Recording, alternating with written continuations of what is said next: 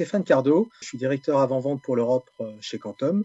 Ça fait 20 ans que je suis chez Quantum. Quantum, c'est un provider de, stockage. De stockage, quand on parle de sauvegarde, tout stockage secondaire, donc sauvegarde sur 10, sauvegarde sur bande, ce qui se pratique énormément, archivage long terme sur bande, et puis plus récemment, via l'acquisition de l'activité ActiveScale de Western Digital, on a notre propre solution de stockage objet. Tous ces produits ont des connecteurs ou des solutions pour euh, faire du cloud hybride, pour envoyer les données à la fois sur le cloud. Nous sommes aujourd'hui dans une situation assez particulière. On est en phase de post-Covid. Les infrastructures ont été particulièrement sollicitées. Quelle est votre perception aujourd'hui de cette crise? Il a fallu s'adapter très, très rapidement. Le but d'abord, c'était de s'adapter, euh, nous, Quantum, pour être euh, le plus rapidement disponible au niveau de nos clients et de nos partenaires, parce que vous savez, on est une société aussi de vente indirecte. Il a fallu très rapidement s'adapter pour être, euh, faire du service également sur le terrain, pour que les productions chez nos clients ne soient pas mises en péril. Donc ça, c'était une première chose. Et après, il a fallu, sur la partie plutôt commerciale, après s'être occupé du service, bah, être le plus disponible aussi auprès de nos clients pour les futurs besoins parce que bah, tous ces clients-là ont dû euh, aussi changer leur méthodologie de travail, mettre en place des best practices au niveau des data centers pour faire du monitoring distant, du service distant. L'analyse post, pour le moment, elle est plutôt positive pour nous parce que bah, euh, c'est aussi l'agilité de Quantum. Hein, c'est une société euh, peu moins de 2000 employés. On est très agile, donc on, a très on s'est très rapidement adapté vis-à-vis de nos clients et, partenaires pour euh, garantir un service de continuité au niveau euh, bah, des services ou des besoins euh, commerciaux. Donc pour l'instant, le ressenti est plutôt positif de notre côté, bien qu'on ait des inquiétudes quand même pour certains de nos clients, de par leur activité qui n'est pas forcément toujours florissante pour le moment.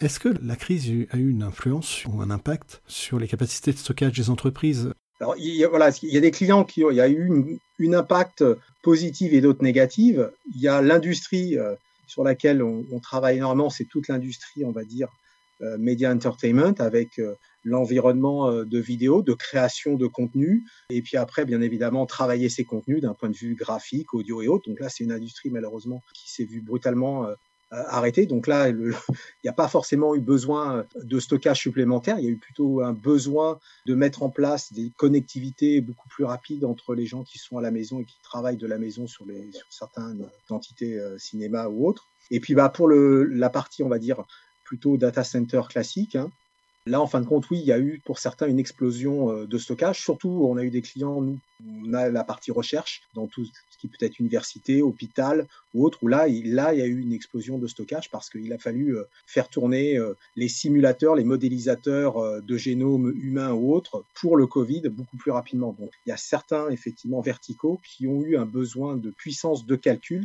et à la fois de stockage. Donc là, oui, sur cette partie-là, euh, il y a eu une forte croissance et demande dans les dernières semaines. Et est-ce que la relation avec vos clients a changé? Alors la relation avec oui, elle a fortement changé puisque euh, on est passé à un mode euh, rendez-vous formel en face à face sur site à du WebEx, comme tout le monde, hein, du WebEx, du Zoom ou autre méthodologie de chat par, le web. Donc des, des contacts différents, beaucoup plus fréquents aussi qu'on a ressenti. Ce qui était bien, c'est qu'après, avant, effectivement, les gens euh, sont beaucoup plus limités. Hein. même nous, en tant que force euh, commerciale, hein, on prend du temps, le transport et autres, que là, on peut euh, toucher beaucoup plus de clients, maintenir beaucoup plus de rendez-vous dans une journée que l'on ne le faisait auparavant. Donc on a des fois des contacts beaucoup plus euh, fréquents. Donc pour moi, ça a changé en positif. Néanmoins, il faudra revenir à un moment ou à un autre quand même à un contact un peu plus physique, surtout pour moi qui a un aspect plus technique avant-vente, où des fois on a quand même besoin d'un tableau euh, blanc, on va dire, pour faire des sessions de travail, pour euh, définir les architectures, travailler d'une façon plus brainstorming, plus compliqué pour le moment avec les outils euh, WebEx. Est-ce que vous pensez qu'il va y avoir un après-Covid, un post-Covid, quelque chose qui, va vraiment changer dans la façon de, travailler?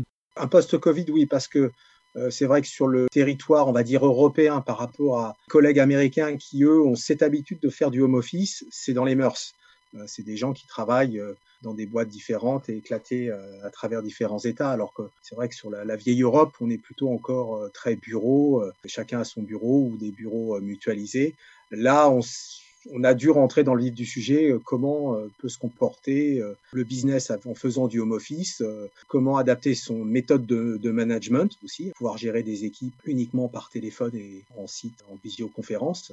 Et puis finalement, on s'est aperçu que bah, ça fonctionne, ça fonctionne très bien. Et je pense qu'il y a beaucoup de boîtes qui se sont rendues compte que ça fonctionnait très bien et qui vont au fil de l'eau mettre en place beaucoup plus de home office et aussi d'un point de vue commercial faire des choses différemment. Hein oui, il y a un après-Covid qui va changer la méthodologie de travail pour beaucoup d'entreprises et qui va aussi créer euh, bah, des nouveaux besoins et des nouveaux secteurs euh, d'activité. est-ce que vous êtes euh, sensible aux problématiques de cybersécurité? Nous, on est confronté généralement sur la cybersécurité parce que le métier de Quantum, c'est bon, c'est le stockage, c'est le stockage secondaire, donc c'est la protection de données. Donc, on est confronté depuis très longtemps sur euh, bah, comment euh, protéger au mieux la donnée euh, pour nos clients. déjà, un, nos systèmes, quels sont les tests de pénétration qu'on fait dessus, comment on garantit l'inaccessibilité des données, et si effectivement la donnée vient à être effacée, que ce soit sur le stockage primaire ou sur nos, sur nos stockages, quelles sont les parades et les technologies. Donc oui, on a des réponses sur cette cybersécurité de depuis longtemps. Et surtout en ce moment, hein, on a vu avec, malheureusement avec le Covid-19 bah, que la, cybersécurité a, fortement euh, augmenté euh, dans les différents territoires. vous, parlez des territoires, peut-être évoquer un, sujet qui, nous, sort un petit peu de la question du Covid, mais en fait, le Covid a aussi un impact très politique. Est-ce que vous pensez que les questions de souveraineté vont avoir un impact sur le marché du stockage de données? Je pense qu'il y avait déjà un impact auparavant. Hein. Avant Covid, c'était, je pense que votre question est surtout là, tout ce qui est cloud. Je pense que voilà, je pense que beaucoup de gens déjà français ou même européens n'aimaient pas mettre forcément leurs données euh, sur un cloud, on va dire euh, type US, parce que bah il y a toujours soit des failles de sécurité, soit bon bah des gens, y a toujours, bah, les données peuvent être scannées euh, dans certains cas. Ça va peut-être accélérer la mise en place du cloud, on va dire, euh, privé. Mais ça, on, le voyait déjà en France ou en Angleterre, enfin un peu moins en Angleterre, mais en Allemagne par exemple, en France, Italie, Espagne. Hein. Les partenaires, nos partenaires ont leur propre cloud, on va dire privé. Ça peut être des partenaires euh, telco hein, français qui, qui créent leur propre cloud ou des partenaires plutôt euh, IT, hein, dont le métier est un métier d'intégrateur. Donc là, ça va effectivement accélérer et ça, on a vu ça déjà, cette tendance l'année dernière, d'avoir plus des clouds français, souverains, chez des intégrateurs.